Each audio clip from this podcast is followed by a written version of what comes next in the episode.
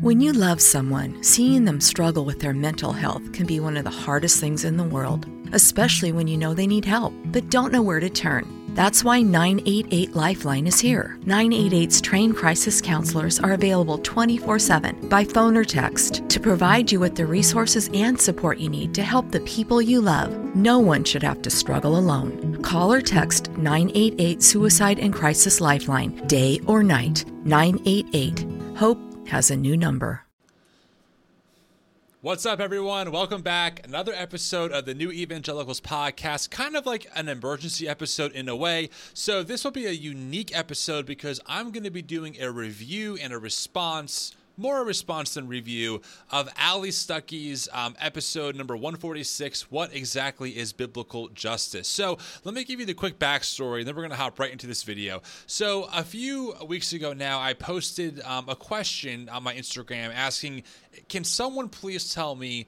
What the phrase social justice is not biblical justice actually means. I got a lot of responses, but one of the um, most prominent responses was this episode by Allie Stuckey. In fact, Allie Stuckey herself saw this, put a story up on her Instagram, and said, I have an episode about this. And she recommended this episode. So I figured that I would interview Allie in a way by responding to her video and going through it together with you guys to give my thoughts. That being said, a couple quick things. Number one, this is not about dehumanizing Allie. She is made in God's image um, and should be treated as such. I think it's good, though, to have dialogue. Now, I have reached out to Allie several times saying, hey, do you want to come on my show or I can come on your show? Would love to talk to you about deconstructing, about some of these issues. And social justice really fits into that. I have not heard back yet. Um, we've chatted a little bit in the DMs. She's been super nice, super friendly, but have not heard back yet as far as getting time together. So, that being said, listen, Allie's busy. She runs a very large conservative platform. So it's this is not about me saying, well, she wouldn't respond, therefore I'm going to do this. This is more about me saying, while I'm waiting for her to get back to me, I do want to at least give you guys out there my thoughts on some of Allie's uh, Allie's points on this episode. That being said, too, this was recorded two years ago, so maybe Allie has changed some of her perspectives, but I think it's important that as Jesus people, we kind of go through it together and uh, I respond. So this might be a longer episode. I'll do my best to be uh, succinct and clear, but there's a lot to get to. So we'll start from the beginning, and here we go. Oh, one more thing. If you see me looking this way, I have a, no- a different monitor here. I'm typing out notes um, as we go along, so I don't forget anything. All right, Allie, let's hear what you got to say. What's up, guys? Welcome to Relatable. Thank you guys Hi, for Allie. tuning in. Today, we are going to talk about justice and how Christians should view justice from a biblical perspective. Uh, we've talked about I know I'm stopping early. Just keep in mind that the term or that phrase, biblical perspective, it's a loaded one. And for Allie, what I think that means is my interpretation or the conservative lens I've been taught to interpret the Bible through is my version of biblical. So it's important not to get too confused here. That term biblical can mean a lot of things to a lot of people. Keep that in mind this subject a lot. We've talked about the difference between secular social justice and what the Bible has to say about justice. This seems to be a theme that kind of weaves itself through a lot of the different things that we talk about. We've talked about this when we talk about socialism, when we talk about the different things that are happening in the news cycle when it comes to intersectionality, even uh, how the news handles uh, different kinds of people and how they report on different kinds of people, how they see what is just and what is not. Just want to point out already some interesting things. You know, biblical justice, whatever she means by that, the Bible doesn't really talk about socialism or the media. So we're already kind of inferring that the Bible maybe has like a lot to say about those things. And maybe it does indirectly, but certainly not directly. So, to make the correlation that we can look at the Bible and draw clear parallels to socialism or to um, the media or intersectionality, maybe isn't as close as we think it is. And so the question is do we hold ourselves as Christians to that standard of justice, whatever that is, and that's what we'll talk about, or to a biblical standard of justice? And what is the difference? And really, one of the big questions is uh, should Christians care about justice? Should conservative Christians care about justice? there are a lot of people who think that justice is a term that has been completely monopolized by the left. And when someone says justice, we might even kind of turn our brains off just a little bit because we think that they're going to come up with some leftist intersectional argument that we don't agree with. Fair point. Right, there are terms that I would say both political parties have hijacked. Um, for conservatives, it's freedom or tyranny or pro-life, right? And I think on the left, with liberals, justice is one of those terms that they've really taken the corner on for a lot of reasons. And I think Allie's pointing out here. I think it's a very fair point to make or when people talk about equity or people talk about equality, people talk about love, inclusion, all of these universally positive terms yeah. that have um, been associated, especially in recent years, to progressivism or to leftism. And so a lot of times conservatives will push away from those things and say, "Oh, well, no, we're we're not for that." But really what it should make us do when we hear someone say, "I'm for justice, I'm for equality," we should ask the question, what do you mean by that? That's a fair question. What do you mean by that? I just want to comment very briefly. She mentioned how progressives have been using those terms, equality and justice, and that's because progressives have been pushing for equality among more people groups than conservatives have. I mean, off the top of my head, the LGBTQ issue, right? Uh, gay marriage, as it was called. That's an easy one to look at how conservatives were actively opposed to America, to the state sanctioning those kinds of marriages, um, while people on the left were saying no, to treat all people equally in a society, that should be a right afforded to them. Uh, you'll probably notice with a lot of people who I consider on the social justice left, and we'll talk about kind of what social justice means to a variety of people, that they refuse to define their terms. So they very rarely will tell you what they mean by equality or equity or even reparations or justice. Uh, a lot of times, literally, the answer that you will get if you're engaging with someone online is uh, Google it or Google is your friend. And they act very put out or exhausted by the task of having to actually inform you what they're talking about. But just want to point out online that happens with all kinds of people not just liberals we all agree and know that the comment section um, under social media accounts almost never change anyone. But yes, I mean, it can be exhausting pointing to resources of people uh, that have spoken on these topics at great at great length, only to be told either I won't listen to them, or no, that's Marxism, or no, that's socialism, or no, that's not biblical. So it is kind of a moment where it's like, well, there are people who have explained these things, and you can listen to them, or you can say people on the internet won't give me I guess, good enough definitions for me to take them seriously, which to me is like it's the internet. Not, no one in the comment section is really there to have their minds changed, right? In any kind of good faith discussion, any kind of debate or dialogue that we're having about a subject that is uh, as important as justice or equality, we need to be able to define our terms. We need to be able to get on the same page. Mm-hmm. So when someone that you are engaging with uses a word like justice or equality, uh, it is perfectly acceptable for you to ask what someone means by that. Now, yes. you might get a very defensive response, but that will reveal to you right away that they don't have that much of an argument. And that goes both ways, right? I mean, you out there, you guys have seen my interview with Samuel Duth about the the anti-mask pastor, right? And when I pushed him on some of his arguments, there wasn't much there. Like, what? How do you define tyranny? How do you define freedom? So I agree with Allie on this. I mean, completely. We we have to be able to define terms and have a good faith conversation. That's how humanity pushes forward. Is by having open dialogue as what we see a lot is that people use these uh, terms that they know are supposed to be, like I said, universally positive. If you are against equality, if you are against justice, if you are against uh, progress or love or inclusion, then of course you're a bad person. You're on the wrong side of history.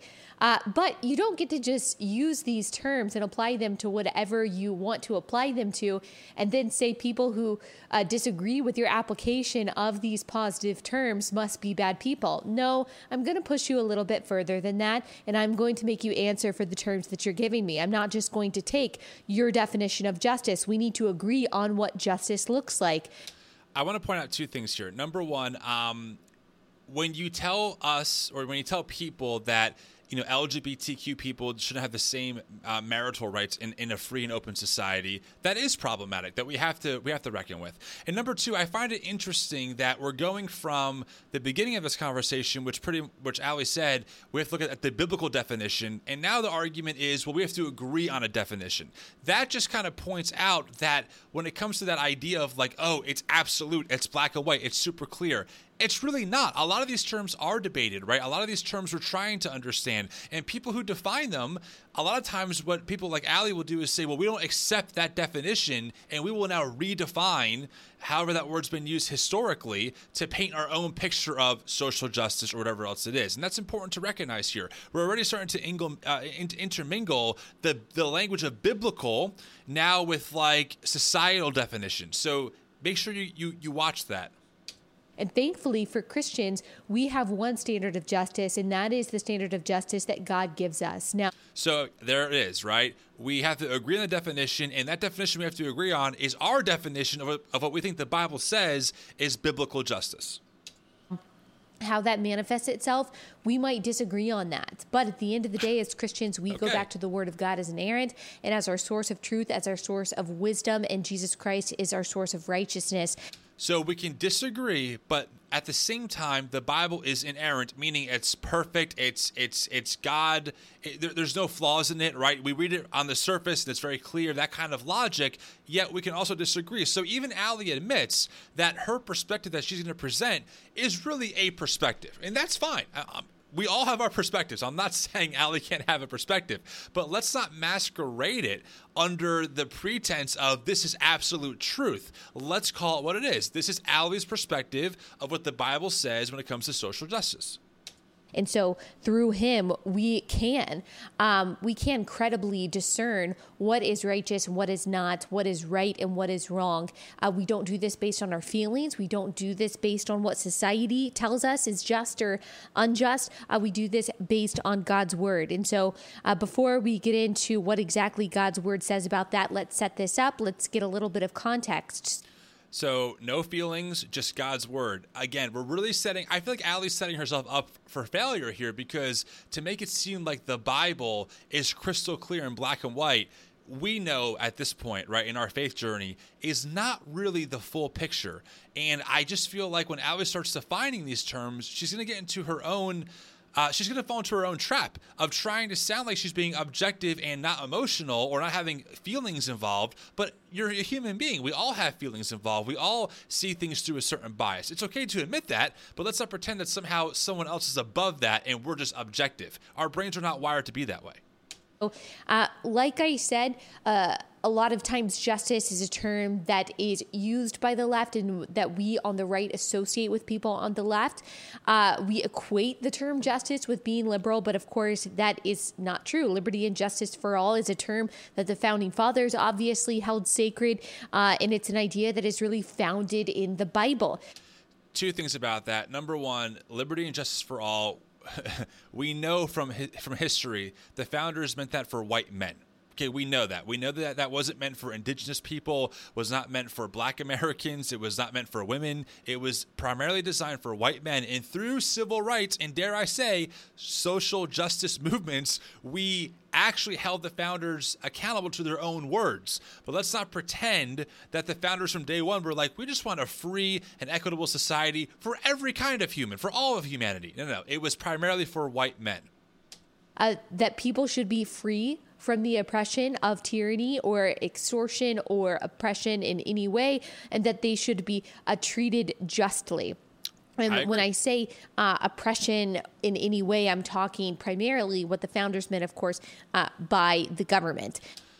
Okay, we got to pause here, and there, there's going to be a lot of these friends, so hang in there. But I would agree that, of course, oppression from the government is bad, right? I mean, we, we have seen this in history. We've seen the government support slavery, support segregation, support genocide. We've seen that. So, yes, 100%.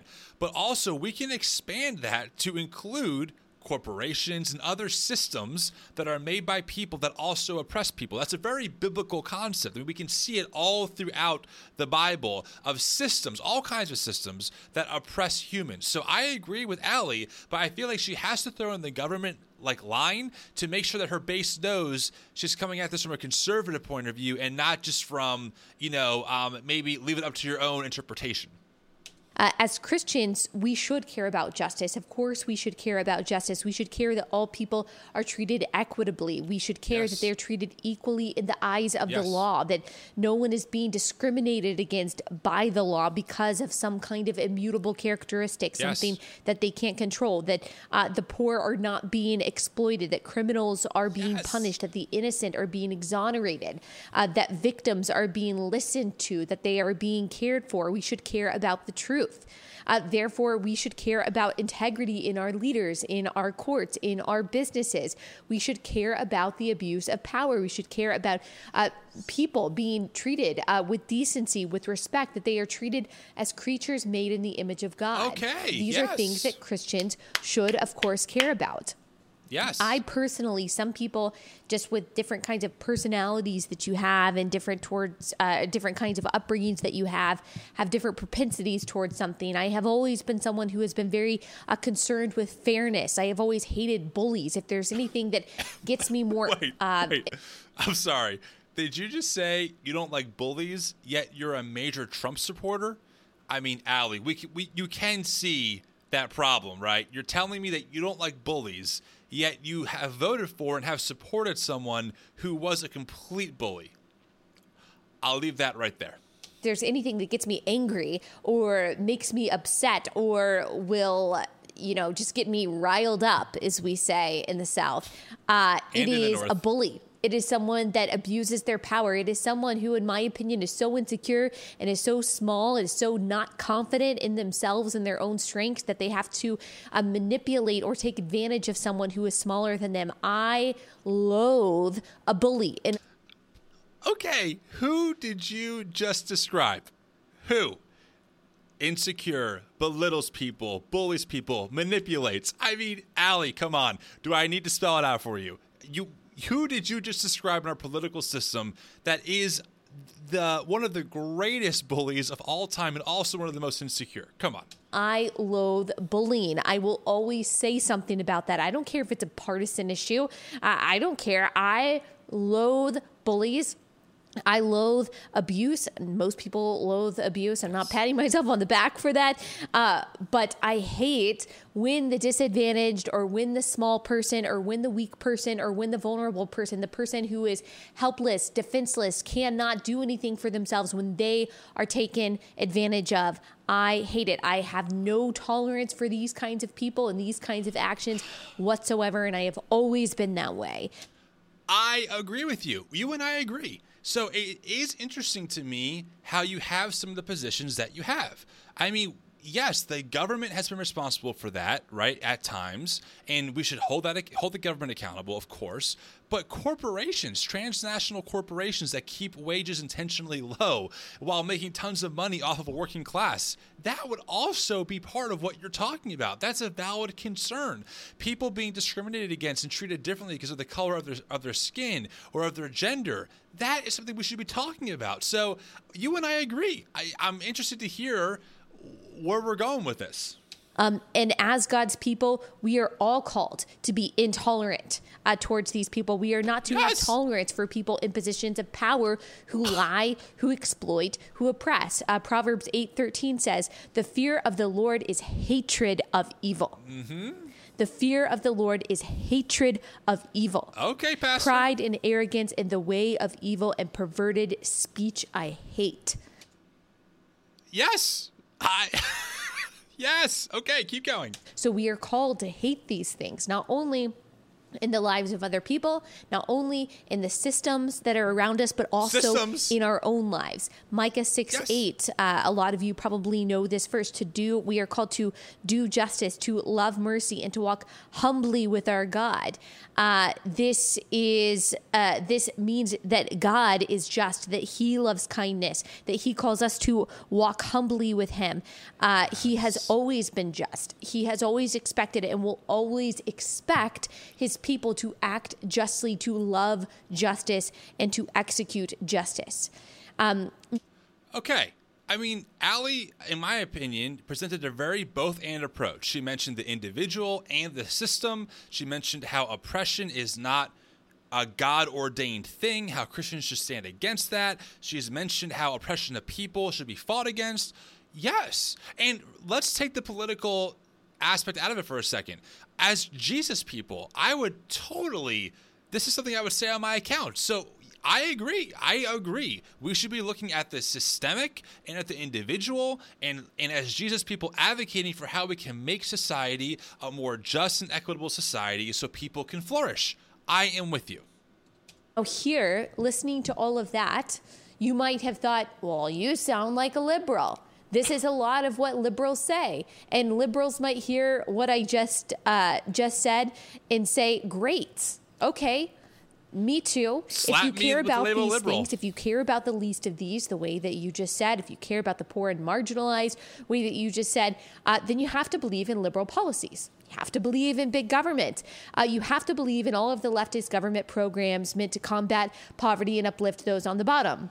Okay, two things. Number one, the big government, the idea that the left wants big government and the right doesn't is a myth. Okay, the right has expanded government, conservatives have expanded government, uh, Bush has expanded the government, Trump expanded the government and government spending. Uh, they want bigger military. The left wants more social programs. Let's not pretend that like one side's like we just want a small government, and the other side's like no, we want a big tyrannical government taking over America, making you all robots. That is just hyperbole completely.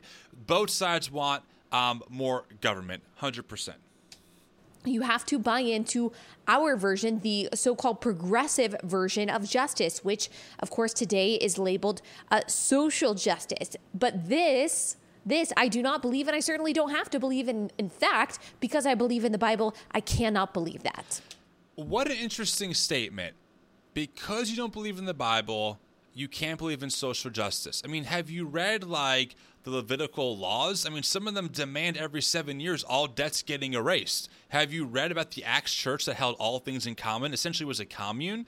I'm just saying, like, I'm not. What I'm not saying is we should take those verses and apply them right like uh, to a government because i believe in context and the historical culture. And you know i believe that the bible isn't a book that we just take bible verses and paste onto it. But i'm just making the point that even if even if you don't see it that way someone could make the case for how the bible does lay out in parts of its story you know systems and policies that certainly take care of the poor and the needy and the orphan and widow among us uh, through both a government approach and both through a uh, like a church approach.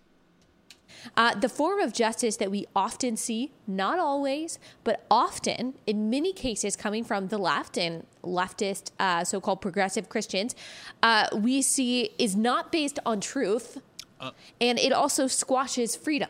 I think, Uh, so here's what I mean. yeah. A lot of people, we've talked about this many times, a lot of people on the left view justice as equality of outcome, not equality of opportunity, but equality of outcome. This I don't think that's true because most people are just asking for a level playing field. We want equity, which means which means people of all different races and sexes and genders and all that stuff have an equal playing field to at least start from. Um, we realize, and I don't, and I hate to say we, I don't really identify as a liberal, but I'm not aware as of this recording, um, prominent liberals who are saying everyone needs to have the same exact outcome. What we are saying, what people are saying is when people, when the outcome is so when the gap is so wide for these outcomes, meaning so many people are living in, in basically poverty and poverty wages while um, an elite class is ruling, that's problematic. And that should be a little more leveled out. A little more.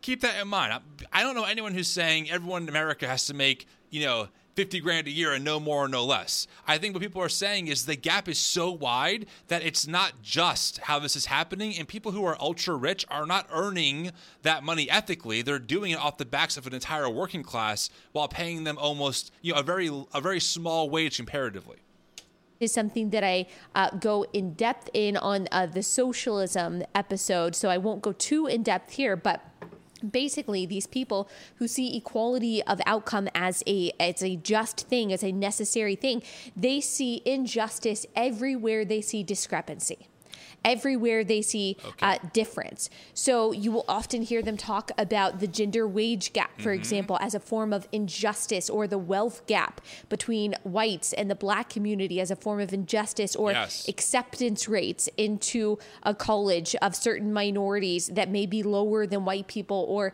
Asian people. Um, you'll hear them say that is injustice, or the fact that even graduation rates that are different yes. between different uh, races might be a symbol of injustice. They will look at these discre- discrepancies and automatically see that something is unfair that those at the top are disadvantaged and that uh, this is a sign of systemic injustice. But the reality is, the reality is, is that these are not always signs of systemic injustice. They could be, they could be in some cases, but right. So the study is, could they be? So let's put it this way, right? If we know that black people and white people are genetically the same, meaning there's there is no there is no advantage to being white versus black or black versus white, and we have a society where black Americans have about a tenth of the wealth of white Americans, well, we know it's not based on like a biological disadvantage, right? Like we're equal. And so we have to ask, well, are there are then are there systems in place that are are are causing or who are ex, uh, that are exaggerating right these discrepancies so like for example you know i'm trying to to paint a picture of like clearly if we're equal and some people are are not graduating at nearly as high of a rate as as other people, we should look and see what are there systems at play and what are the other factors that are causing that. Is there a wage factor? Is there a quality of life factor? Is there a location factor? Is there a school factor? What are the factors that go into that? That's what the study is doing.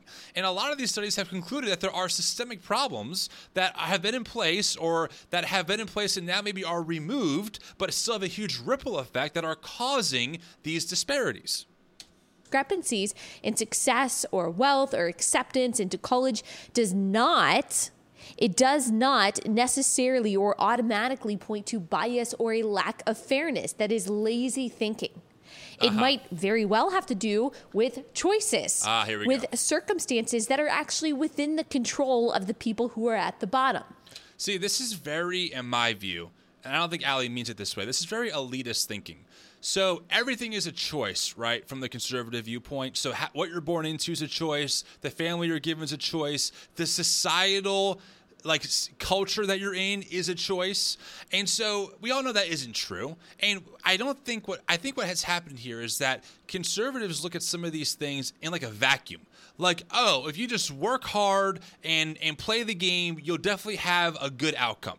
And what uh, people are saying is actually people who are born into poverty almost never escape it. Like you know um, statistically speaking people who are born into a place into a family where, where their father has been incarcerated on bogus drug charges actually that really affects their decisions later on down the road. And so how can we fault someone for growing up in that kind of an environment and having an outcome that we all know is most likely going to happen? And then what happens is we celebrate the exceptions to that rule and then make that the rule. Like oh well if, if one person did it why can't everyone did it uh, uh, do it. That to me is what's lazy thinking, right? Instead of looking at, at how the culture can influence, how how the amount of money you have access to uh, has has a major influence on your outcome. Instead, we go, well, it's just your choice. It's your choice to stay that way. That to me is lazy thinking. Um, in a leftist view of fairness and justice, they very rarely see those at the bottom, those who are poor, whatever, disadvantaged, um, as as products of choices that someone made. Uh, they rather see them usually as victims of yes. a situation that is beyond their control, placed yes. there by oppressors who are in power. That's correct. Most people, dare I say all, who are in poverty don't want to be in poverty. Okay? Most people who are born into high drug areas would prefer not to be in those areas. So it's not like people are like, you know what, guys, I'm just comfortable being in debt up to my eyeballs and working at McDonald's for 12 bucks an hour, um, you know, and, and taking care of a family of four that I want to do that. That's my choice. No, people who don't want to be there. So there, we have to look at the systems that funnel people in to different parts of life where they are essentially their labor is extracted and benefits a top elite class while those people stay in that in, in those poverty situations along with debt along with all other kinds of factors. And so, how they typically view things uh, is we need to give more to those at the bottom and simultaneously, we need to push down those that we see at the top so everyone ends up being at the same place. Uh, this, uh, an example of this is affirmative action. You accept people of a certain race at the expense of another race. Wealth redistribution. You take wealth from people at the top, you give it to people at the bottom. I want to point out something. I, I'm not sure if Allie knows this. The top 50 richest Americans own as much wealth as the bottom 50% of Americans. That is not a matter of like, oh, someone has a small business that makes more money than someone else's or someone whatever, you know, like has has more money. We're not talking about that. That gap, that delta is is incredible. I mean, that's that's not that's an amount that is so big that 50 people actually have major influence over the economic status and level of people that have no control over that. So we're not talking about, you know, taking someone who makes like a million dollars a year and saying, give us all your money and now make $80,000. We're talking about looking at like the, the richest people in America who are literally hoarding wealth, sucking up like a vacuum off of the backs of labor. Don't forget that. And saying, even if we cut your 100 billion and half to 50 billion, you would still be a multi billionaire with enough money to do whatever you wanted. So that's different than saying, like I said, you know, oh, you make 100 grand, that's too much. We're not talking about that. We're talking about people who are making incredible amounts of money, not from their own labor, but from the labor of others. It's an attempt, they say, to level the playing field, but it's really not even that. It's an attempt to accomplish equal outcomes. And even playing fields is uh, equal opportunity, uh, where those who are better players are still going to win. But that is not really what a lot of leftists want, especially this social justice left. Uh, they gotta stop it here again. I think uh, to use an analogy we're, here's here, here's what we're saying. Okay, what I'm saying is that if this is a sports game, if we're playing basketball, one team is cheating. One team is, has stacked the game against another team and is destroying them. It's like 500,000 points to one. Okay. And what we're saying is, hey, there should be referees here that are actually repping this to give us all the same playing field so we can actually actually compete fairly. All right. That's what we're saying here. And what I'm saying is that in America, corporate transnational companies have really written the policies of our government to benefit them via tax tax codes and labor codes and everything else and at, at the expense of an entire working class and that is like you said earlier Allie it's not just it's oppressive it's it's an issue and as christians we should be staunchly against that everyone to quote uh, win no matter what. So, to do that, to accomplish that, you have to discriminate against, if we're using the metaphor of a playing field, the better players. You have to. Um, you no, you don't. You just have to ask for referees to ref the game fairly. That's how this works.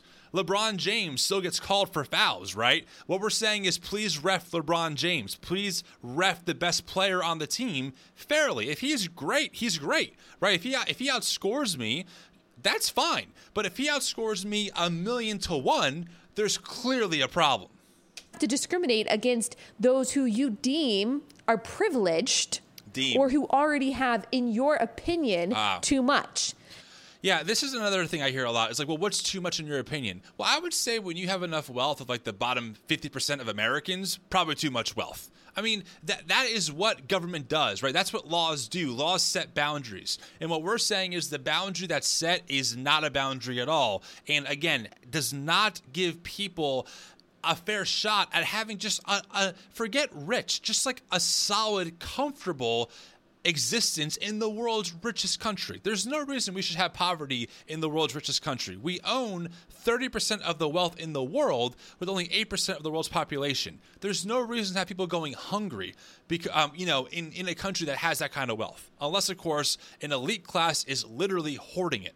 Um, Thomas Sowell calls this cosmic justice. In his book that I highly recommend, A Quest for Cosmic Justice, he describes what leftists call social justice as cosmic justice because it is based not on any real, tangible calculations of determining who deserves what or who is in the wrong, but on uh, some intangible uh, cosmic subject, uh, subjective calculations of pushing one side down and lifting the other up in the hopes that.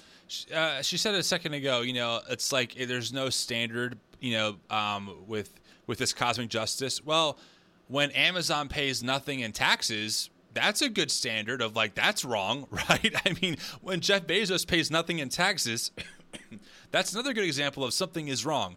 When I pay more in taxes than someone who owns literally almost a billion times my wealth or more, that would be problematic, I would think. Just pointing that out. This will create equal outcome. Uh, an example of what he gives of this is uh, so, say you have a pizza place and the pizza place decides that they're not going to deliver to a particular neighborhood because the neighborhood is dangerous and delivering a pizza there offers a high risk to your employees. Well, say an activist group hears about this. They decide that that's racist, that's unjust, and they say uh, you can't discriminate against people in this neighborhood. So they organize a boycott and say you have to deliver to people in this neighborhood. And they say this is justice, this is fair, this is equality, uh, because this neighborhood is now being treated like everyone else once you give in to the pressures of our boycott. But okay, what is the other side of this equation? What is the other side of this so called justice? So now the pizza place say they cave into this pressure. The boycott was too much in order to stay open. They said, okay, fine. The pizza place says we're going to deliver to this unsafe neighborhood at the risk uh, to the employees. And because of this risk, this owner of this pizza place, say it's just uh, you know his small business that he built from nothing and now is uh, somewhat lucrative. Okay, well because of this risk, because of the risk that is being offered to my employees, that is being posed on my employees, I need to pay them more. Um, I need to pay them more to keep them here so they don't all quit. Which means if I have to pay my employees more he says, I either have to charge more for the pizza or I have to fire three employees to make ends meet. I'm going to have to cut costs somewhere in order to keep myself in this business afloat if I'm going to pay my employees more. So, say he decides to charge more for pizza to do that. Not only are the people in this poor, dangerous neighborhood not going to be able to even afford the pizza, everyone else might also stop buying from his restaurant because they can get cheaper pizza everywhere. Uh, or elsewhere. And if he fires three employees, he's not going to uh, be able to make as many deliveries. And then all of his customer base suffers.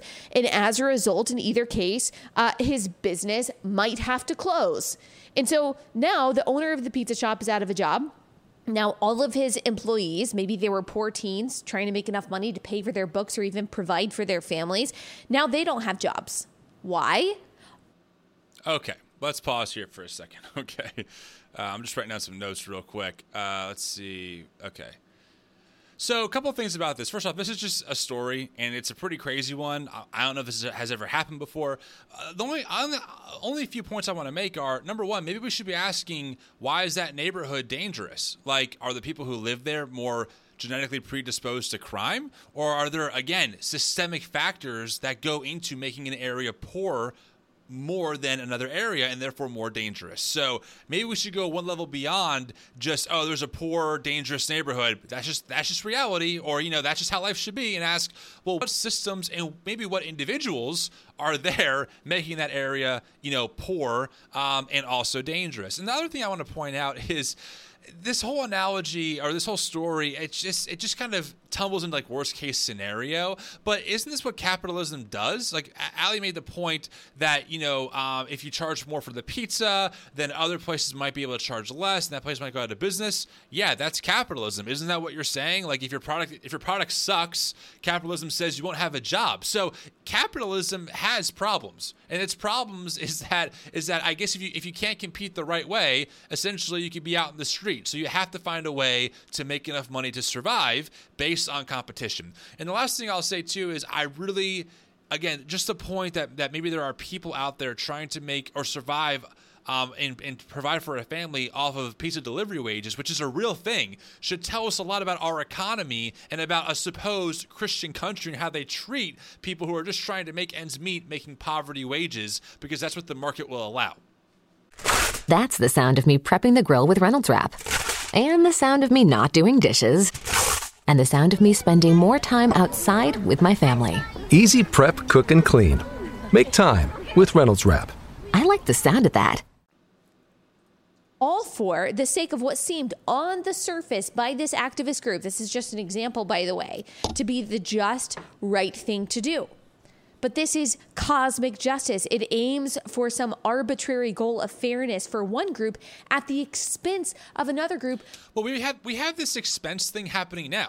The poor is at the expense of the ultra, ultra rich. The mass, the majority of the middle and lower class, are already being discriminated against at the expense or at their expense for the rich. We all know the tax laws. We all know who writes the tax laws. We all know that transnational corporations are taking their money overseas into offshore bank accounts to avoid paying taxes. We know that. We know that they are keeping labor low, even though they're profiting billions of dollars a quarter. We know that. So th- this is already happening. So, I mean, do you want to call that out? Do you want to call out how that's discrimination? Do you want to call out how that's unjust, how that's unethical? Or is the, is the burden always going to be on the poor or people who are just trying to make ends meet? And, you know, we have to celebrate these ultra rich transnational corporations because you know, to use an example, Jeff Bezos works literally a billion times harder and therefore is worth whatever he gets paid or whatever his wealth is. It makes no sense.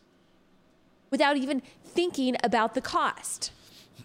Uh, it's the same thing for raising the minimum wage or what uh, the Democratic presidential candidates are now calling living wage. It sounds really good it sounds like you're advocating for those at the bottom who are being exploited by saying everyone deserves a living wage. And if if you work 40 hours in America, you should be able to survive and, and take care of a family. That's how it used to be. I'm just making the point. I mean, you know, they, conservatives talk about family values, right? W- women should primarily be at home, taking care of the kids. Well, how can you do that in a society where where wages are so low, you need two people working full time just to survive. I don't know if Allie understands that. You know, the average American is one medical bill away from really having a major debt problem on their hand. Most Americans have some kind of debt. The school loan system. I mean, we could be I could be here forever. So I I just find it incredulous that that that that, that she can say this. Argue against that, then in my experience, I can tell you that from from experience, you will be called an elitist bigot. Uh, they will say, "Well, why why don't you believe that the McDonald's uh, employee deserves to feed her kids? Why don't you believe that, Allie?" Uh, they ask these really emotional questions because they don't want to deal with the logic that if you raise the minimum wage, the owner of the business is going to find a way to cut costs. So, so who? What? Okay, so who's unethical in that situation? Is it the person saying, hey, I should be able to survive. I'm working for you. I'm working the 40 hours. I'm full time please pay me a livable wage? Or is it the company saying, even though we make billions in profit a year, we will not pay you a livable wage? Or if we do that, we will pass it on to the consumer to keep our profit. What's unethical here? You tell me. And again, we're not talking about McDonald's is, is, is not, you know, some local family business in in in New Jersey where I live, right? It's a transnational corporation that, that exists to make itself money. Like the corporation is not a person, Allie. It's it's it's just just a business. But the way that we treat corporations, it's like they're actual humans that that that that that that, need to get paid essentially. No, humans need to get paid. Humans should be paid their worth. Bottom line, when you have a human trading labor for wage, you should be able to make a livable wage. We're not saying rich. I'm not saying everyone should be a millionaire. I'm saying livable so you can survive in the country with a decent quality of life he can still make a profit.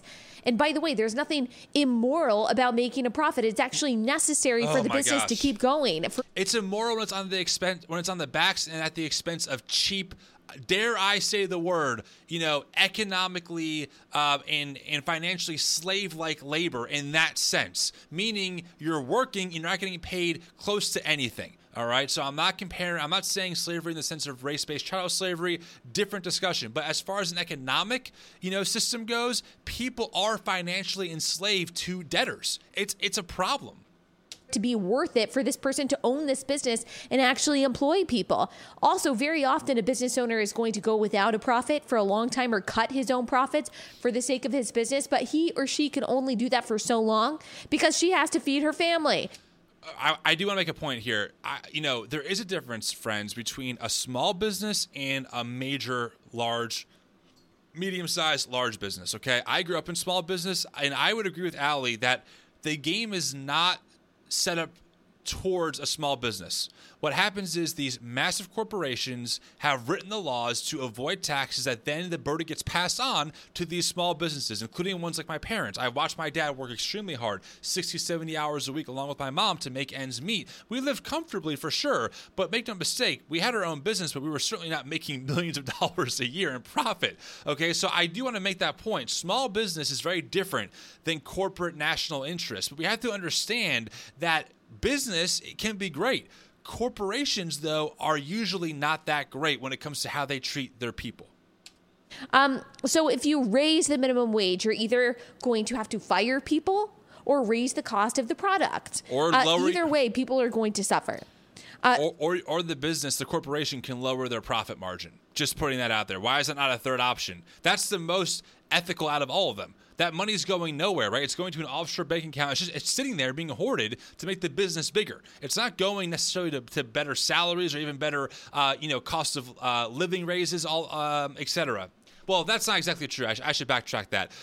They say it's cost of living increases, but they're usually minimal. Minimal. Soon, I guarantee you, if we raise the minimum wage, then all minimum wage jobs, like waiters, hostesses, whoever, uh, are going to be automated because it's going to be too expensive to uh, pay the minimum wage when Just the minimum wage is, is raised. There is going to be no more low skill work available, which means that low skill workers will not have job options.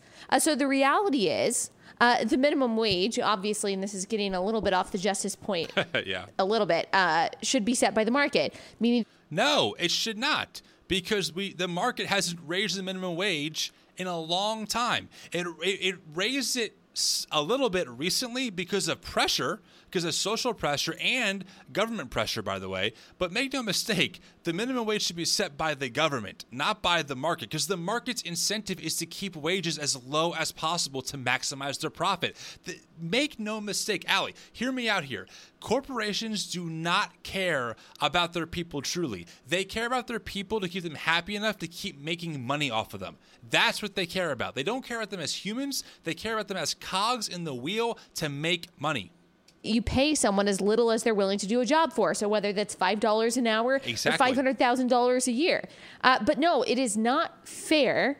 Advocates for cosmic justice say to pay a worker at McDonald's less than you pay a secretary or less than you pay a manager, etc.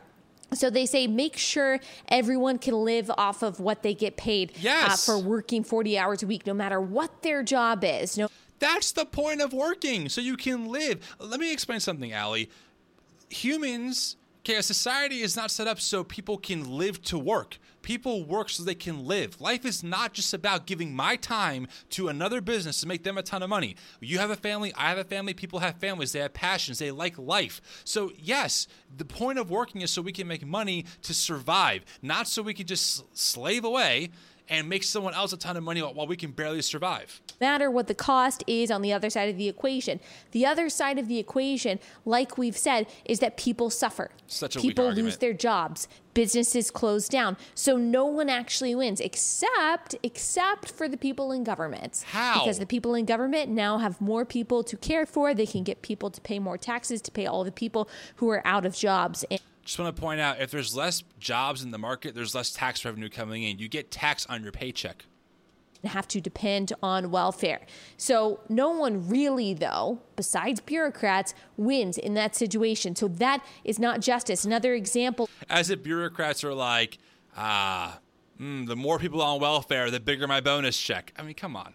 Of this cosmic justice that sounds good on the outside but ends up poorly for the people who are involved. Uh, a district attorney in Dallas, I think I've talked about this before on the podcast, recently decided he's not going to prosecute criminals who steal items or steal something of uh, less than uh, $750 in value if it was done for the thief's economic benefit. That is a real story, a real thing that is happening in Dallas. Um, Yeah, for two reasons. Number one, prisons are overcrowded. That's a problem. we should look into why. Different discussion. And number two, doesn't that tell you something again about America? When this, and I read the article, you know, this prosecutor is like, I've seen people stealing just so they can eat food. That's a problem. We have the food. There's plenty to go around. We have the wealth. Okay? So why people feel the need to have to steal food to eat?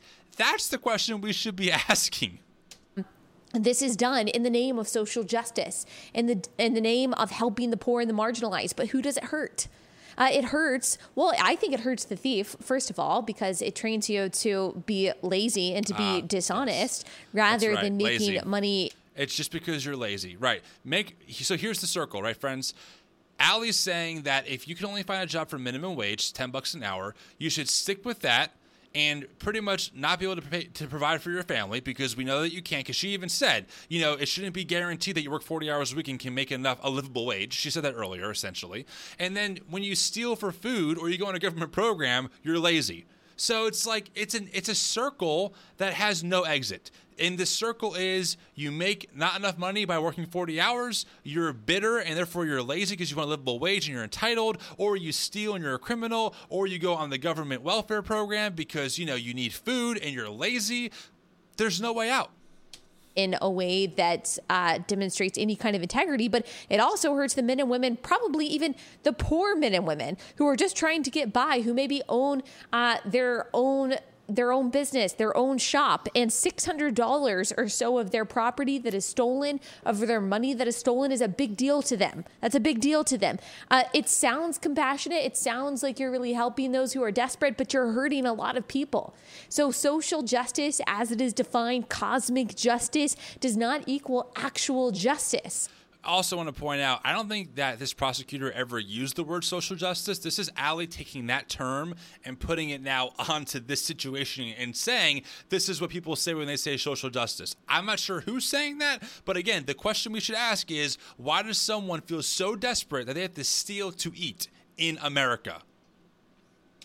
Uh, the same thing with racial reparations, as we've talked about before. It sounds fair to compensate those who have suffered losses from slavery. That sounds like restitution. That sounds like us dealing with our past and, and facing Yes, our past sins it is. bravely. It is. Uh, it sounds righteous and humble It and is. just and maybe even, if you're not thinking very hard, biblical. Well, it is But when you look at the calculation, Uh, it doesn't work Scripture. out. Number one, no one alive today in America is or has ever been a slave or has owned a slave in the sense that we're talking about in this context. I'm not talking about sex slavery, which is still very much alive today, unfortunately. I'm talking about the kind of slavery that we had over 200 years ago. So it is impossible to say, if you're talking about reparations, white or black, who was actually affected by it. Yeah. yeah, we could put men on the moon, but can't figure that out within like a- a relative certain degree. Come on.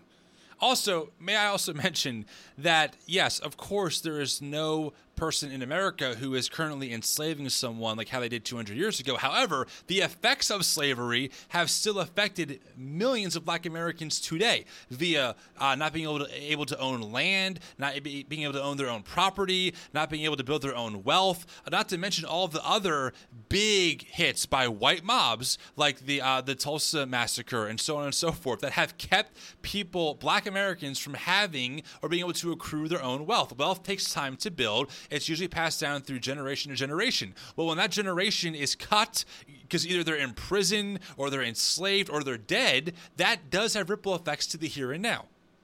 Uh, people who advocate for racial reparations say, well, white people should pay via the government uh, black people for slavery. Well, not all black people in America today uh, had ancestors who were here 200 years ago, and same goes uh, for white people living in America today. Also, there were black people who owned slaves. So, what about them? There were Native Americans who owned slaves. So, what about them? What about half black people? What about people who are one fourth black? What about them? Do they get reparations? Uh, what about black people who are rich? So, should a middle class family who's struggling to put food on the table should they be pay- paying uh, reparations to Barack Obama and Oh to Jay Z and to Kanye West just because they're black? Like, having these questions are not that's not a valid reason to disqualify the issue of reparations. We can figure all that out. We can do that. We again we we've put human beings on the moon. Okay? We have a rover on Mars right now. We can figure these questions out, Allie. They're not like impossible questions like, oh, never thought about that before. How would, how would we possibly navigate these crazy hard questions? We would just figure it out. Is that justice? There are really no answers to these things because the There calculation doesn't work because it does is work. cosmic justice. It sounds good. It sounds like you're advocating for the oppressed, but you're not. There is no way to tell who has really been affected. So this is not based on There truth. It ways. doesn't meet the bar for biblical justice because of that. What? Wait, wait, wait. We haven't talked about the, we haven't talked about one Bible verse yet, and now we just swing and throw the language of biblical justice after what you've been espousing is conservative policies. You've been essentially espousing a conservative political worldview, and then you just sneak in the world the words biblical justice like somehow they're one and the same. They are not one and the same, and you have not yet defined biblical justice. Uh, that is the problem of basing our idea of justice and fairness uh, not on what is true or what is real or what is tangible or actual or logical or direct, but on what feels good. Uh, so let's bring this back to Christianity because I know it seems like we took a little detour, but we needed to explain that because so often the religious left monopolize this idea of equality and justice and they put these definitions on justice that aren't actually biblical. so oh, I okay. want to bring it back. Biblical justice, uh-huh. as we've talked about, is not based on what feels good, which is by nature biased, but what is good, which is by nature unbiased. So again, now Allie's in the corner. What she's claiming is what she's about to tell you. Her interpretation of the Bible is not biased, and a liberal's perspective is biased. I hope you can hear the problem with with, with, with that idea. Uh, here's how Leviticus 19:15 defines uh, one form of injustice. For the record, now we're pulling from the Torah. Okay, a, a, a command or teaching set or set of laws given to a people that is not America, and we're going to apply that to what the Bible says is justice, I guess, for our time. You shall do no injustice in court. You shall not be partial to the poor or defer to the great, but in righteousness you shall judge your neighbor. So you do not show partiality to the poor. You don't show deference to the rich, but in righteousness we judge our neighbor in a court. Uh, righteousness means honesty, integrity, uh, equity, truth. Uh, we can deduce from this verse that showing partiality to the poor, then, or deferring to the powerful, is unrighteous according to God's word. And that showing impartiality or being unbiased is righteous and is therefore just. That's what this verse tells us in this. Okay, I say this a lot. I am not a big fan of plucking out Bible verses and applying them to our current context with no cultural or historical, you know, context happening. But let's just play this game. You know, I would right, I mean, I think I would agree like in court the truth should be the truth in, in an American court. We know that is not the case. Like, we know we have data on this that black Americans have been given harsher prison sentences than white Americans when it comes to drug crimes. We have seen the rich and powerful get get off with very little punishment based on who they know compared to someone who can't afford as good of a defense. Like we know that. So I agree, Allie, to a, a, a certain extent. Let's not pretend that somehow America is living up to that ideal is not a decontextualized verse. Uh, if okay. you are impartial or unbiased, that means you are objective. Objectivity means weighing the facts at hand, looking at the evidence and deciding a verdict based on that. Right. So when I give you the fact that you know multi or that transnational corporations are avoiding taxes and suppressing the wage, and and therefore it's hurting people, that's a fact. But I guess in your view, that's just me being biased and using my feelings to I don't know, like try and destroy America. I just, I don't know. Uh, James too, talks about not showing preference to the rich person in favor of dishonoring the poor, uh, which is confirmation of that Leviticus verse, one part of the Leviticus verse. Is that does that include wages as well? Does that include like their work ethic? Does that include how the rich might abuse the poor for uh, you know cheap labor while they profit? Uh, again, and now also just you know, catch this, friends. We're really like all over the Bible here, just picking out verses. And then James goes on to say in verses 8 uh, through 9 in James 2 if you really fulfill the royal law according to Scripture, you shall love your neighbor as yourself, you are doing well. But if you show partiality, you are committing sin and are convicted by the law as transgressors. Uh, there is a reason the personification of justice, Lady Justice, uh, is blindfolded. Uh, she has a scale in her hand, but she cannot see. This is a very uh, biblical depiction of what it means to judge righteously. She is not showing favoritism based on appearance, based on demographic, based on socioeconomic status. She is blind to these things. And but she does. She judges based off those things. Again, we have the evidence. She does. Keep that in mind. Instead, she is weighing the facts on a scale. So even though today's brand of social justice uh, looks through the lens of intersectionality, the lens of which group is traditionally more oppressed than the other group based on their skin color, or religion, or whatever it is. Right, right. Because, okay, so friends, catch that. Allie, what you're saying is justice should be blind. And what people are saying is, hey, we're finding out that based on certain factors, color of your skin, gender, um, um, um, wealth status, of uh, uh, access to wealth, and other other means of privilege, you're not treated actually as fairly in the courts as what that I- ideal is of being blind. And so we should fix that. So a lot of us are just trying to say, yes, it should be blind, but it's not. So can we please fix things to live up to that ideal and stop really um, favoring an elite group over um, a more, I don't know, oppressed group or a poor group, however you want to label it. But the, the, the disparity is there. Like, again, we have the data, it is there. Biblical justice Biblical justice is different. It looks at things based on the facts of the case, based on truth. Uh, I'm not sure how that's different. If we have evidence that the war on drugs targeted black men more than white men by giving crack cocaine sentences a harsher sentence, or I should say, crack cocaine um, offenses a harsher sentence, while they gave powder cocaine offenses a lighter sentence, that is a fact that the government was discriminating against a people group based on their skin color. So what do you want to do with that? I mean, that's data. That is one meaning of the word justice uh, that we see in the Bible justice in dealing with crime and punishment. The Hebrew word for that, I'm totally going to botch this, is, is mishpat, M I S H P A T. I'm sorry, I don't know how to pronounce my Hebrew very well. And it uh, occurs in various forms over 200 times in the Hebrew Old Testament.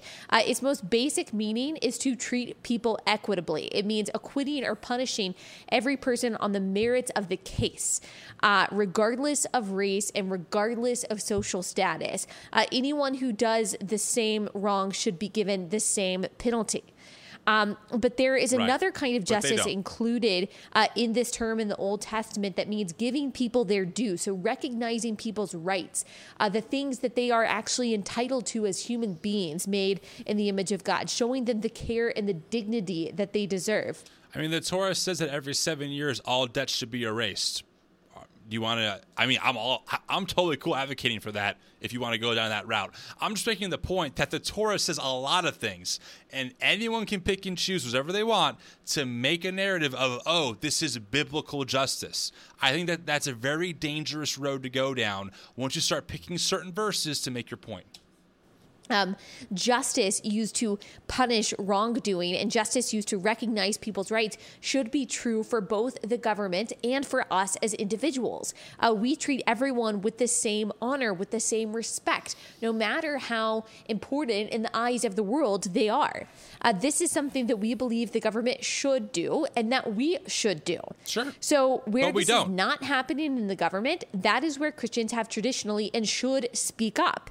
Uh, when we recognize that the government is violating human rights by treating them with partiality or cruelty, and that means that the justice, uh, that means that uh, justice is not being executed in the way that we believe that it should be righteously and biblically. That is where uh, we stand up, and that is very often that very often means that some of the issues that Christians stand up for are bipartisan.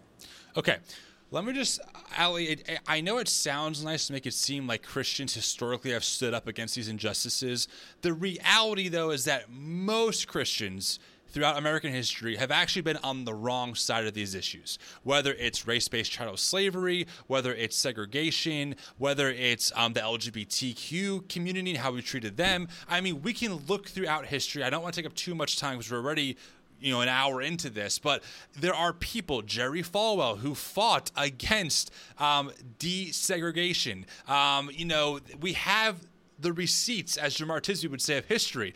And unfortunately, the people who were pushing for abolition, who were Christians, were not looked um, highly upon by their Christian peers. It was a major problem. So yeah, it sounds nice to make it seem like Christians have have predominantly been on the right side of you know of issues discriminating against entire people groups.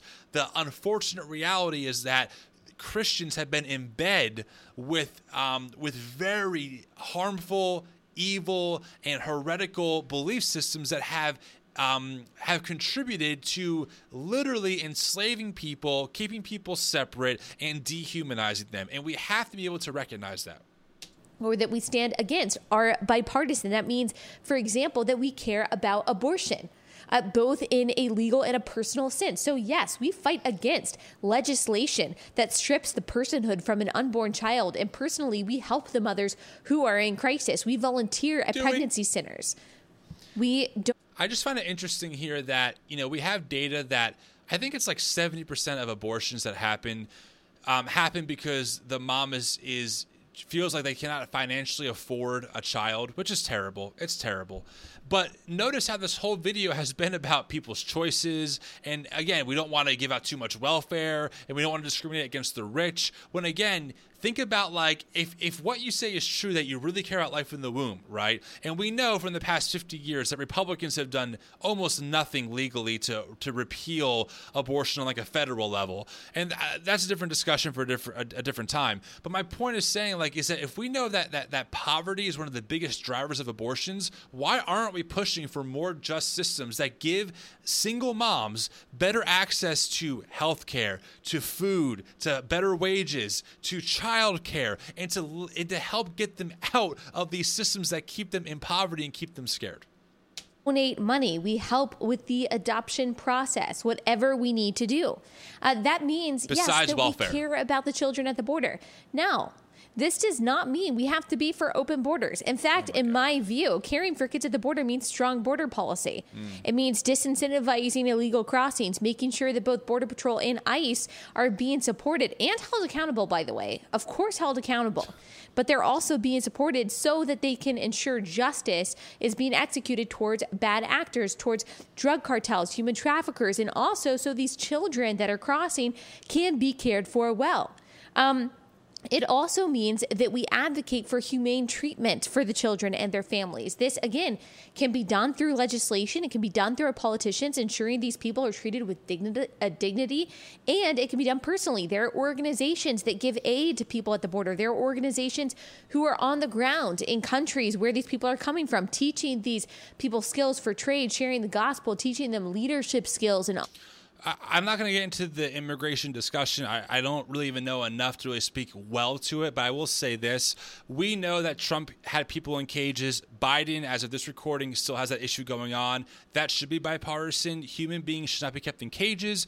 And I agree with Allie in the sense of yes, we don't want drug cartels and human traffickers coming over any part of our border and any anywhere. Um, that being said, we obviously also know that cartels have made it very unsafe for children and moms and parents to live to the point where they will literally risk their life coming here illegally because of how broken our legal process is. And unfortunately, Allie, the person that you voted for voted uh, and pushed for not making our borders more open in a safe way, meaning not reforming immigration to let the most vulnerable get over here as soon as possible, as safely as possible, but instead has done the opposite by closing off the borders and leaving people who are the most vulnerable out in places that are extremely extremely dangerous entrepreneurship.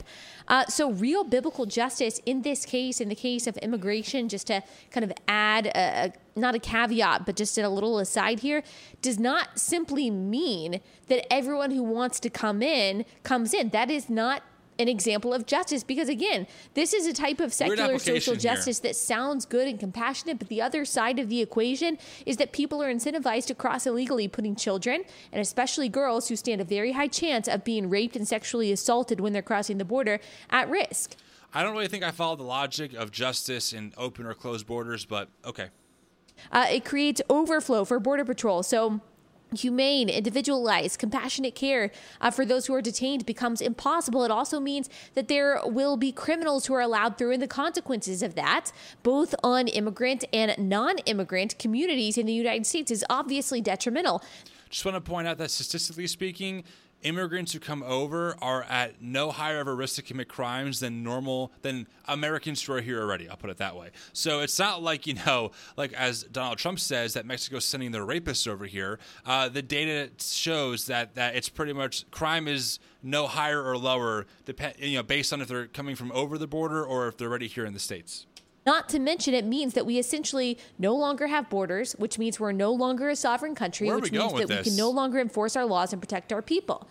I also want to point out too one last thing. I don't really know any Democrats that are saying we should have no borders, we should have no process. People should just come here whenever they want. Maybe there are. I, I don't know, but I have yet to hear a politician who's a Democrat being like, "I want all our borders gone, just a free for all." We obviously want a process to be able to filter out people who want to cause you know ill um, ill will, you know, and, and, and harm to people. At the same time, I mean, the Bible does talk a lot about how we treat the immigrant and the orphan and the widow. Uh, it tells us a lot about a country. Again, I don't want to overlay uh, Israel with uh, America, but since Allie's already kind of going down that path, I just want to point that out. So, justice in the case of kids at the border, we show compassion to them. We do what we can. We make sure that they are treated humanely, but does that, that does not mean that we don't have laws. That does not mean that we don't have borders. So, as Christians, when it comes to not just this, but all things, we have to be thoughtful. Mm. We cannot just choose the most emotional option. Now, sometimes it might be an emotional option um, in the sense that sometimes there might be emotion attached to it. But what's mm. important is that we use truth, that we use logic, that we uh, use our discernment. We have to consider both sides of the equation. Uh, we have to consider okay. what is true. We have to consider what is righteous. We have to be impartial. I mean, I'm with you, but can we please be impartial about what I've been talking about this whole video, right? a transnational corporation that oppresses the wage and really keeps people in poverty. I mean, shouldn't we be objective about that? That's a reality. Uh, for the example of abortion, if we look at both sides of the equation, we say, okay, we've got an unborn child here, we've got maybe a teen mom who is poor and she's not ready to have a child. We look at both sides of the equation and we say, okay, this baby, if they are born, they could have a really hard life. This mom isn't ready to be a child. It's pretty easy to see who takes the cake in that side of the equation. It's either dismember the unborn child or the mom has a hard life. Okay, well. And why not both? Why not? We don't want the child dismembered. Also, we don't want the mom to have a hard life. And as a society, we should be just and compassionate and empathetic and loving, right? Like biblical terms here, and say, "Oh, the single mom, literally our modern day of the our modern our modern day version of the widow." Okay, maybe we should do whatever we can to help this mom out financially, uh, as a community right? So why this why this dichotomy of well, guess your life is going to suck, guess you have a hard life instead of compassion, empathy, love, and grace. I don't think that having a hard life, either for the child or the mom, justifies the taking of a physical life. And plus, of course, there are other options like adoption. And so we're thoughtful about those things. It doesn't mean that we forget about the mother. It doesn't mean that we don't take care well, of the mother do, when right? she's in like, need. It doesn't mean that we abandon her. Of course not. But it does mean that. But you don't want any social programs to help out the single mother. So, like, what are you advocating for? The church? Do you want her to find a church where she'll be told, oh, well, you had a child out of wedlock, like, you have to repent and become a Christian before we can help you, which is a real story that really happens, by the way. So, I, I don't know. Like, again, like, like, where's this single mom supposed to go? Who is, who is she supposed to turn to? Because you don't want welfare, you don't want the poor to be helped out, you think it's discrimination against the rich. So, like, where does someone like that go to get actual help? Without being judged for being a single mom? Would love to know. Weigh both sides and we say, okay, the physical life of a child is always going to trump the non physical aspects of this and the non uh, life threatening aspects of the uh, abortion issue. So, this also means that Christians care about justice. This means that we care about what happens in the criminal justice system. For example, you probably know about the infamous uh, crack versus coke crackdown, pun intended yes. there, where those who uh, had crack were given far harsher sentences than those yes. who possessed uh, just cocaine. Now, there's a lot to this story. There's a lot of history here. There's a lot of context here that yeah, we don't really have racism. an opportunity Can to get into word? right now. There's but crack uh, was disproportionately possessed and sold by black people. There was no real reason for the distinction in sentencing between uh, right. uh, crack and cocaine, and this is often seen as a liberal issue. This is often brought up as uh, as a liberal. I don't want to just say talking point because that sounds trivializing, but as a liberal point about how systemic racism has manifested itself in various ways throughout our history.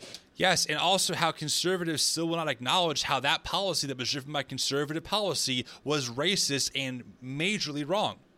But this particular instance should not just be a liberal issue because yeah. this was not justice. As far as we can see, this was not Thank justice you. to have this kind of disproportionate, disparate sentencing for crack versus cocaine. Yes, it was racist. And that makes us ask the question well, what could be happening right now that is, is the same thing just apply differently? Like, is that racism still happening in different ways? And so the idea that somehow in like 30 years we've just moved moved past that, that can never happen again in 2021, is crazy. And that's where you get the CRT studies. That's where you get, you know, intersectionality, people who are studying these things and looking for trends and patterns to see how racism still affects people today, not just back then because that is not based on reality. That appears arbitrary. So Christians should not be for arbitrary applications of justice or arbitrary applications of sentencing. We should be for equal application of punishment for breaking the law. And it doesn't seem like that happened in that case. And so we should care about that. Uh, yeah. This means that we care about what happens uh, in our prisons. In April, yes. there was a report that absolutely broke my heart about a woman who had uh, special needs or who had, uh, who had mental disabilities uh, in Broward County, Florida. She was in prison for drug charges. She went uh, to prison in March, and they knew that she was very pregnant at the time. Uh, she went into labor in April, and she was reportedly screaming out for help. She reportedly said that she was having contractions, that she was bleeding, and uh, the the police on guard said, "Oh yeah, we called the doctor, but the doctor didn't show up, and the guards did not offer to help her, and so wow. she was laying there writhing in pain." screaming. Anyone, I haven't given birth yet as I'm recording this podcast, but I can imagine how painful it is. Any of yeah. you who have given birth, especially any of you who have had any sort of traumatic birth births, uh, know how terrible this probably was. She had no help. She was forced to birth this baby on her own in what I guess was hours and hours of labor because labor typically lasts a long time. It's not typically like this 30 minute thing. And so right. maybe the guards didn't see. No, I'm sure she was screaming. Mm-hmm. I'm sure she was in uh, terrible pain. I'm sure she was absolutely miserable. And she delivered this baby. And only when a guard saw her with her newborn did they call the doctor, and the doctor came in with the nurse to check if she was okay. Now, we only have this side of the story, but as far as we know from the facts of this case, that is wrong. That is wrong. That is unjust.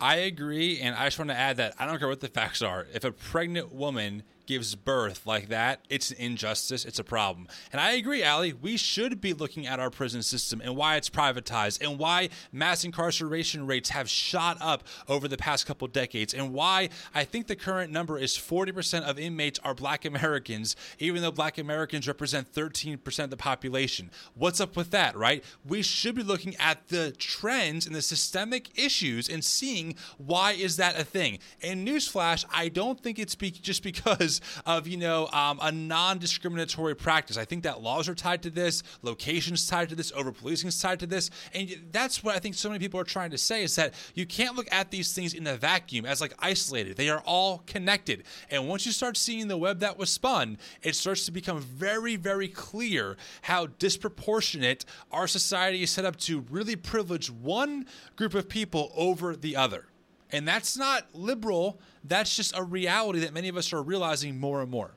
This was oppression. This is heartbreaking. They could have offered help, but because she was a criminal, because Yes. she was poor, because she was powerless, because she didn't, they probably didn't think this was ever going to get out. They did not offer the help that they would have for other people that they would have wanted themselves. Uh, this is wrong. Christians should want justice to be done here. We should want accountability. We should want someone to be punished for this. Um, 100% agreed here. Um, you know, when you start dehumanizing people, right, that's the problem. As Jesus people, we don't want to dehumanize people, Allie. I agree with you. And people are made in God's image, whether a society deems them worthy or not. Whether America says that rich people should have extra privilege compared to poor people, or you know, um, you know, black people should be um, affected and discriminated against compared to white people, that makes none of the reality correct, which is that people are made in the God's image and have intrinsic intrinsic worth, right? So I agree with you there, and that is exactly why I hold so many so many of the views that I hold, because I'm looking at our society and saying, wait, but discrimination is happening, but there is a huge wealth gap. But there, the way women are are treated compared to men is is not equitable. Women are not making the same amount of money for the same jobs, relatively speaking, as men. That's a problem, and so on and so forth. There is an internal investigation going on right now, and that should make us glad. And we should be praying that justice is served here. We should be praying for the people in our prisons. There is no excuse for that. Unless there is some big part of the story that we just don't know, there's no excuse for that. Her life matters to us, her baby's life matters to us. Yes. And she should be treated with dignity and respect, just like anyone else. Um, the reality that every person, every single person on earth, no matter how young, no matter how old, no matter how capable, no matter how disabled, no matter how rich, no matter how poor, everyone is made in the image of God. That gives us a desire for justice, mm-hmm. for people to be treated fairly. Sure. The reality that God is a righteous God and hates evil gives us, his children, his saints, his chosen ones, his co laborers, a desire for justice. Yep. We care about the weak, we care about the oppressed. Great, This great. is precisely why like Christians like, like. Wilberforce led the way for the abolition of slavery. This is precisely why Christians like Bonhoeffer and Corrie ten Boom resisted the Nazis. This is precisely why Christians fought against Jim Crow. That is precisely why Christians fight against Uh, okay, I mean the Jim Crow thing, maybe some, but again, they were not seen as like the people on the right side of history. Just want to point that out. abortion and any christian any christian who advocates for um, or so-called christian advocates for some form of oppression in the name of the bible saying that the bible justifies whatever oppression they're advocating for is wrong and so you'll often hear the argument well christians uh, used the bible to justify slavery to Yes. justify segregation to They did. justify whatever kind of injustice. Well, those Christians, those so called Christians, those churchgoers were wrong. Why? Why? They used the Bible how you're using it. They picked out their verses, they called it biblical truth, they called it objective, they called it real, and they said this this is God's word. You know, Paul says, slaves obey your masters. There you go. So why why are they wrong now? Why? I mean, I, that, that's what I fail to see, like how you can stand on saying this is wrong when I believe, Allie, you yourself are using the Bible in very similar ways. You're picking out your verses, saying why biblical justice is not social justice. Again, I still don't know exactly what that means because we've been so all over the place in this conversation. Uh, and the verses you picked out are maybe like a handful that have not really disproven the claim. And I find it interesting that you're saying how oppression anywhere is wrong, but you have no problem with with big business oppressing a working class. And you might say, well, that sounds like Marxism. Call it whatever you want. All I'm trying to tell you is that when people are working 40 hours a week and companies are profiting not just a little bit, they're profiting immense money off of them, and the company has the money to pay their employees a livable wage in America, and they don't. That is an injustice. That is oppression. That is not ethical. So I agree with a lot of what you had to say about things that we should be fighting against or uh, or advocating for as Jesus people. I I do, but to me, you don't go far enough you don't go far enough in this conversation. I think that we have to expand what that looks like. We have to look at the societal issues that are both systemic and individual and say, as Jesus people, how do we push for the flourishing of all humans because they are all equally made in the image of God? You know, bottom line is that fallen people create fallen systems. So it's not crazy for us to look and say, well, you know, maybe this system that we've created is actually not perfect and can use reform. That is that is a very biblical idea. I'm going to stop this video here because Alice starts to kind of go down some more theological stuff that, honestly, for sake of time, I don't want to get too far down that rabbit hole because I want to be sensitive of our, I think it's an hour and a half now we're in. But I wanted to at least give the bulk of this my thoughts. So I hope you all enjoyed this episode. Of course, don't forget if you like it, you can give us a rating and a review. That would be great. Allie, if you watched this whole video, thank you. And I would love to talk to you in person at um, any time. My platform is open, or I can come on yours, whatever you prefer. Would love to talk to you at some point. All right, everyone, have a great night.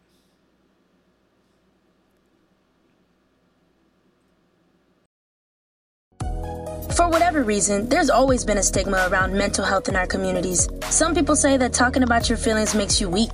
But you know what? It doesn't make you weak, it makes you human. No matter what you're struggling with, you can call or text 988 Lifeline to connect with a trained crisis counselor and get the resources and support you need. No judgment, no stigma, just hope. Text or call 988 Suicide and Crisis Lifeline day or night. 988. Hope has a new number.